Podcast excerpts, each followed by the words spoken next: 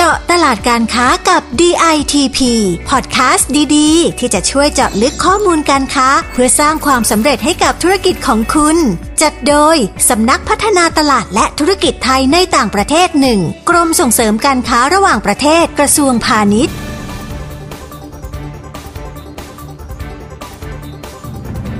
สวัสดีค่ะ ขอต้อนรับทุกท่านนะคะ เข้าสู่พอดแคสต์เจาะตลาดการค้ากับ DITP ซีซั่น5วันนี้นะคะอยู่กับนุ่มนภัชชนวัฒนานุกูล หัวหน้ากลุ่มงานญี่ปุ่นเกาหลีและออสเตรเลียค่ะ คุณผู้ฟังคะปัญหาภาวะโลกร้อนในปัจจุบันนะคะ รับภาวะภัยธรรมชาติที่เกิดขึ้นในหลายหลายประเทศทั่วโลกในขณะนี้นะคะทำให้หลาย ๆ คนนะคะ หันมาให้ความสำคัญกับการดูแล และก็รักษาสิ่งแวดล้อมมากขึ้นค่ะ เริ่มมีการปรับเปลี่ยนพฤติกรรมการใช้ชีวิต รวมไปถึงการเลือกใช้สินค้าที่เป็นมิตรกับสิ่งแวดล้อมมากขึ้นนะคะ EP นี้นะคะ เราจะไปคุยกันถึงสถานการณ์และเทรนด์ความต้องการสินค้ากลุ่มนี้ในประเทศญี่ปุ่นกันค่ะ ขอต้อนรับผอชนพัฒน์ปัญจมานนท์ผู้อำนวยการสำนักงานส่งเสริมการค้าในต่างประเทศนะกรุงโตเกียวประเทศญี่ปุ่น สวัสดีค่ะผอคะสวัสดีครับคุณนุ่มครับแล้วก็สวัสดีท่านผู้ฟังทุกท่านด้วยครับค่ะผอคะประเทศญี่ปุ่นนะคะ ให้ความสำคัญกับเรื่องของปัญหาสิ่งแวดล้อมอย่างจริงจังมาโดยตลอด และที่เป็นแบบนี้นะคะ เพราะว่ารัฐบาลญี่ปุ่นได้วางนโยบายเกี่ยวกับเรื่องนี้ไว้อย่างเป็นรูปธรรมเลยใช่ไหมคะผอใช่เลยนะครับก็ต้องบอกท่านผู้ฟังว่าญี่ปุ่นเองเนี่ยก็ได้ประกาศเป้าหมายชัดเจนนะในการยกระดับประเทศให้มีอัตราการปล่อยก๊าซคาร์บอนไดออกไซด์นี่เป็นศูนย์ภายในปี 2593 นี้ครับ แล้วก็เมื่อเดือนเมษายนปี 64 ที่ผ่านมาเนี่ยก็ได้มีการประกาศด้วยนะครับว่า จะมีการลดการปล่อยก๊าซเตือนกระจกให้ลดลงให้ได้ถึง 50%ภายในปี 73 ด้วย ซึ่งก็ตอนนี้ทำให้ญี่ปุ่นเนี่ยกำลังเร่งเข้าสู่กระบวนการการกำจัดคาร์บอนจากเชื้อเพลิงฟอสซิลให้เป็นศูนย์นะครับ แล้วก็เพื่อให้ไปถึงเป้าหมายที่ตั้งไว้ทาง รัฐบาลญี่ปุ่นก็ได้กำหนดทิศทางและยุทธศาสตร์ระยะยาวไว้ด้วยครับไม่ว่าจะเป็นนโยบายที่ชื่อว่า Green Growth Strategy นะครับแผนพื้นฐานด้านพลังงานมาตรการป้องกันภาวะโลกร้อนตามข้อตกลงของกรุงปารีสด้วยครับผอ.คะแล้วการที่รัฐบาลญี่ปุ่นเนี่ยมีการตั้งเป้าไว้ชัดเจนแบบนี้เนี่ยมีผลต่อการปรับตัวของภาคอุตสาหกรรมอย่างไรบ้างคะครับก็ต้องต้องบอกว่านี่นโยบายดังกล่าวเนี่ยทำให้หลาย ๆ อุตสาหกรรมแล้วก็หลาย ๆ ธุรกิจในประเทศญี่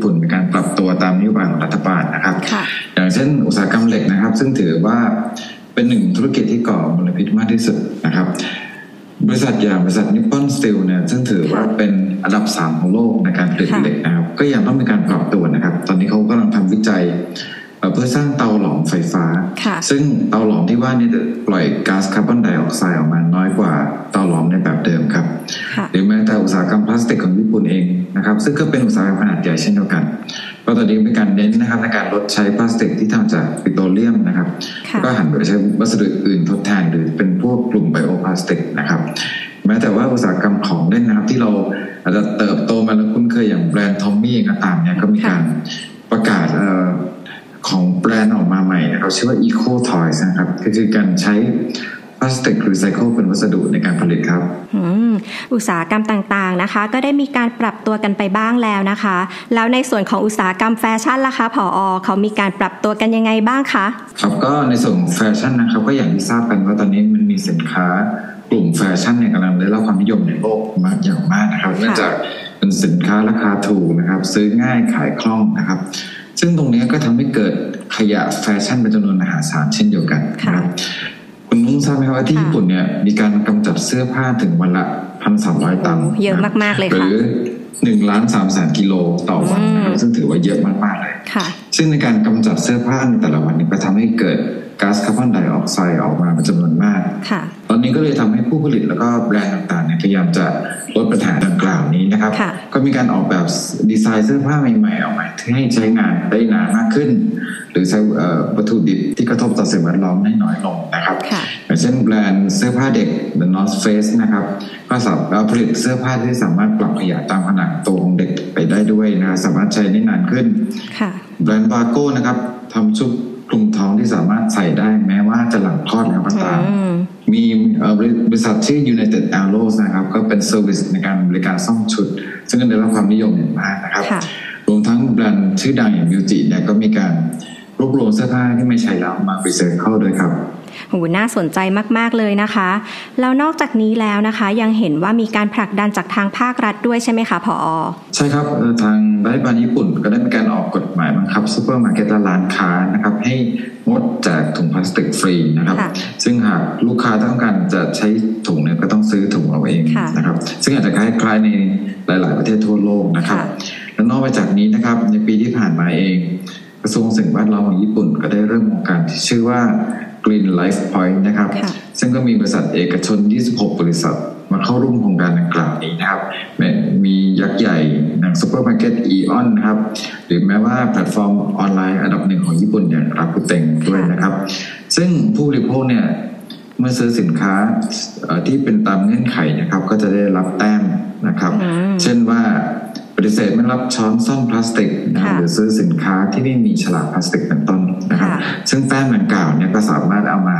สะสมและซื้อสินค้าได้ต่ออีกครับ ค่ะ แบบนี้เรียกได้ว่าทุกอุตสาหกรรมและทุกภาคส่วนของญี่ปุ่น ก็พยายามปรับตัวและก็หาวิธีที่จะผลิตสินค้า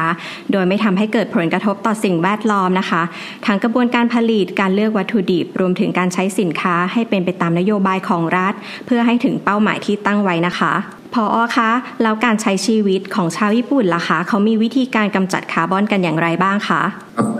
จากการที่มีทำรีเสิร์ชออกมานะครับ ตอนนี้ก็มีถึง 53%นะครับของชาวญี่ปุ่นเนี่ย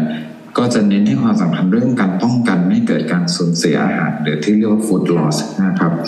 เพื่อที่จะลดปริมาณอาหารที่ต้องทิ้งในแต่ละวันนะครับ ตอนนี้ อย่างเช่นมีธุรกิจขายขนมปังตอนกลางคืนนะครับ มีการซื้อขนมปังที่กำลังจะหมดอายุในแต่ละวันนะครับ แล้วก็มารวบรวมขายตอนกลางคืนก็ไม่ได้รับความนิยมอย่างมาก หรือมีธุรกิจนำเศษขนมปังที่เหลือจากร้านเบเกอรี่เนี่ยก็มาทำเบียร์เป็นต้นนะครับ นอกจากนี้ภาครัฐเองก็มีการให้ความรู้นะครับ ให้เอาเศษอาหารมาใช้ประโยชน์ได้มากขึ้นกว่าเดิม เช่นเอาเปลือกไข่นะครับหรือเปลือกส้มเนี่ยสามารถทำปุ๋ยในพืชผักครัวเรือนได้ด้วยนะครับ นอกจากนี้นะครับชาวญี่ปุ่นก็หันมารับประทานอาหาร อาหารออร์แกนิกมากขึ้นนะครับ ซึ่งก็ถือว่ามีส่วนช่วยในการกำจัดคาร์บอนด้วยนะครับ เพราะว่าไม่ใช้ปุ๋ยเคมีที่ก่อให้เกิดไนโตรเจนนะครับ ซึ่งถือได้ว่าเป็นสาเหตุของปรากฏการณ์เรือนกระจกนะครับ ซึ่งตลาดแปรรูปของอาหารออร์แกนิกของญี่ปุ่นเนี่ยก็มีการเติบโตอย่างมากนะครับตัวเลขล่าสุดอยู่ที่ประมาณ 1 3 4 6 0 0 ล้านเยนนะครับหรือคิดเป็นเงินไทยก็ประมาณ 45,000 ล้านบาทนะครับ แล้วก็ยังมีการเติบโตขึ้นอย่างต่อเนื่องครับ ผอคะนอกจากเรื่องการลดการทิ้งอาหาร และการเลือกการทานสินค้าออร์แกนิกแล้วนะคะ ชาวญี่ปุ่นยังมีวิธีไหนอีกไหมคะ ที่ช่วยลดคาร์บอนอีกค่ะครับหลังจากการทำ research ออกมาก็พบว่าชาวญี่ปุ่นเนี่ยให้ความสำคัญในเรื่องนี้นะครับ ซึ่งสะท้อนไปสู่การใช้ชีวิตในประจำวันเลยนะครับ นอกจากเรื่องอาหารแล้วเนี่ยเขาก็ยังมีความนิยมที่จะใช้รถสาธารณะ จักรยานการเดินนะครับ เพื่อลดก๊าซคาร์บอนไดออกไซด์ที่มาจากรถส่วนตัวนะครับ ร้อยละสามสิบสามเปอร์เซ็นต์เองเนี่ยก็ใช้ผลิตภัณฑ์ที่ประหยัดพลังงานครับ มี research บอกว่า 28.8%เนี่ยต้องการใช้ผลิตภัณฑ์ plastic free นะครับรวมทั้งอีก 26.3%นะครับก็ต้องการใช้ผลิตภัณฑ์รีไซเคิลหรือ upcycle ด้วยครับค่ะ ในเมื่อญี่ปุ่นนะคะมีเป้าหมายในการที่จะเป็นประเทศในการลดนะคะ การปล่อยก๊าซคาร์บอนไดออกไซด์ให้เป็นศูนย์ให้ได้นะคะ แล้วก็ตอนนี้นะคะก็ได้เริ่มดำเนินการในเรื่องต่างๆ ไปแล้วนะคะ ชาวญี่ปุ่นเองนะคะ ก็ให้ความร่วมมือเป็นอย่างดีเลย ถ้าเป็นแบบนี้นะคะ เทรนด์ความต้องการสินค้าเป็นมิตรกับสิ่งแวดล้อมในญี่ปุ่นเนี่ยก็น่าจะมีแนวโน้มที่เติบโตขึ้นนะคะ ก็เป็นโอกาสของผู้ประกอบการไทยนะคะ ในสินค้ากลุ่มนี้เรานะคะต้องปรับตัวเพื่อรองรับความต้องการในตลาดนี้อย่างไรบ้างคะครับก่อนอื่นต้องบอกว่าความรักโลกนะครับมันถูกปลูกฝังอยู่ในชาวญี่ปุ่นมาเป็นมาเป็นเวลานานแล้วนะครับ แล้วพอมีเรื่องของการเป็นมิตรสิ่งแวดล้อมในสิ่งต่างๆเราเนี่ยก็ทำให้ญี่ปุ่นให้ความสำคัญเรื่องนี้มากขึ้นอีกนะครับ ซึ่งสำหรับผมเนี่ยผมคิดว่าผู้ประกอบการก็ควรจะปรับตัวนะครับ โดยอาจจะใช้ โมเดลเศรษฐกิจ BCG ของรัฐบาลไทยเนี่ยซึ่งผมคิดว่าเป็นการตอบโจทย์ของตลาดญี่ปุ่นได้มาอย่างดีนะครับ BCG เนี่ยก็คือการเน้นการใช้วิทยาศาสตร์ เทคโนโลยี และนวัตกรรมในการช่วยพัฒนานะครับให้สินค้าเราเนี่ยสามารถแข่งขันในตลาดสากลได้ดียิ่งขึ้นนะครับ ซึ่งคำว่า BCG ก็ประกอบด้วย 3คันนะครับ ก็ได้แก่ Bioeconomy นะครับ เศรษฐกิจชีวภาพ ซึ่งก็คือการนำทรัพยากรหรือผลผลิตทางการเกษตรเนี่ยมาต่อยอดด้วยความรู้ เทคโนโลยีและนวัตกรรม จนเกิดเป็นสินค้าที่มีราคาสูงขึ้นนะครับ C คือเซอร์คูล่านะครับหรือเศรษฐกิจหมุนเวียน ก็คือการนำเอาทรัพยากรหรือผลิตภัณฑ์ที่ใช้ประโยชน์ไปแล้ว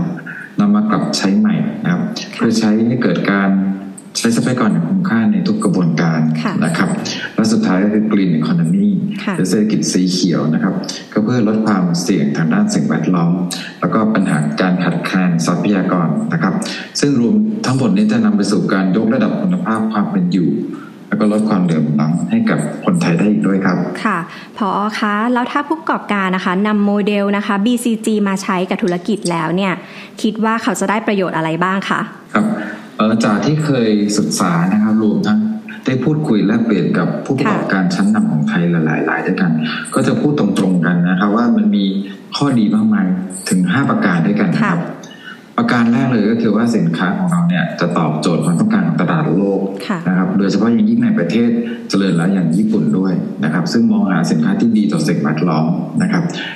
ประการที่สองก็คือธุรกิจจะมีรายได้และกำไรมากขึ้นนะครับ เพราะ BCG เนี่ยเป็นการยกระดับมูลค่าเพิ่มในขณะเดียวกันก็เป็นการลดนะครับต้นทุนต่างๆ ให้ลดลงไปด้วยนะครับ ประการที่สามเนี่ยผู้ประกอบการไทยก็จะเข้าถึงใจลูกค้าได้มากยิ่งขึ้นนะครับ เพราะว่าสินค้าเนี่ยมีการ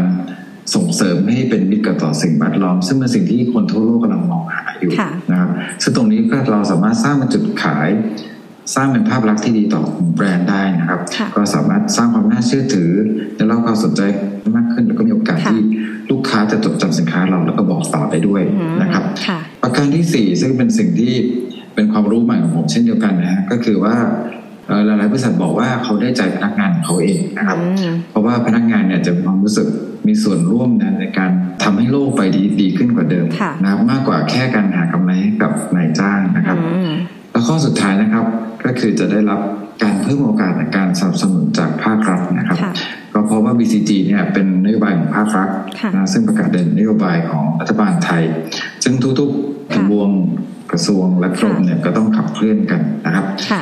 เข้ามาอยู่ภายใต้โมเดลเศรษฐกิจ BCG ก็มีสิทธิ์ไปขอรับการสนับสนุนจากหน่วยงานที่เกี่ยวข้องได้ทั้งสิ้นครับอืมค่ะ คุณผู้ฟังคะวันนี้นะคะ เราก็ได้ทราบถึงเทรนด์นะคะ ความต้องการสินค้าที่เป็นมิตรกับสิ่งแวดล้อมในตลาดญี่ปุ่น ที่มีแนวโน้มนะคะ เติบโตที่ดีนะคะ แล้วก็มีเป้าหมายที่ตั้งไว้ของรัฐบาลญี่ปุ่นนะคะ รวมถึงนะคะ ผู้ประกอบการก็ได้ทราบถึงการเตรียมตัวเข้าสู่ตลาดญี่ปุ่น กันอย่างมีประสิทธิภาพ ด้วยการนำโมเดล BCG มาปรับใช้กับธุรกิจค่ะ วันนี้นะคะ ต้องขอขอบคุณพออฉันทพัฒน์มาก ๆ นะคะ ที่มาร่วมพูดคุยให้ข้อมูลที่น่าสนใจและคำแนะนำดีๆสำหรับผู้ประกอบการไทยค่ะ ขอบคุณค่ะครับยินดีครับค่ะ คุณผู้ฟังคะ ถ้าต้องการข้อมูลการค้าอื่นๆ เพิ่มเติมนะคะ สามารถเข้าไปดูได้ที่ www.ditp.go.th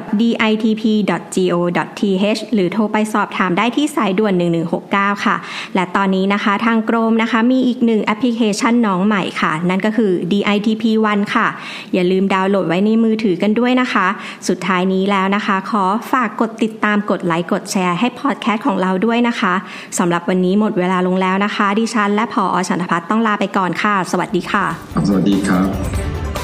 เจาะตลาดการค้ากับ DITP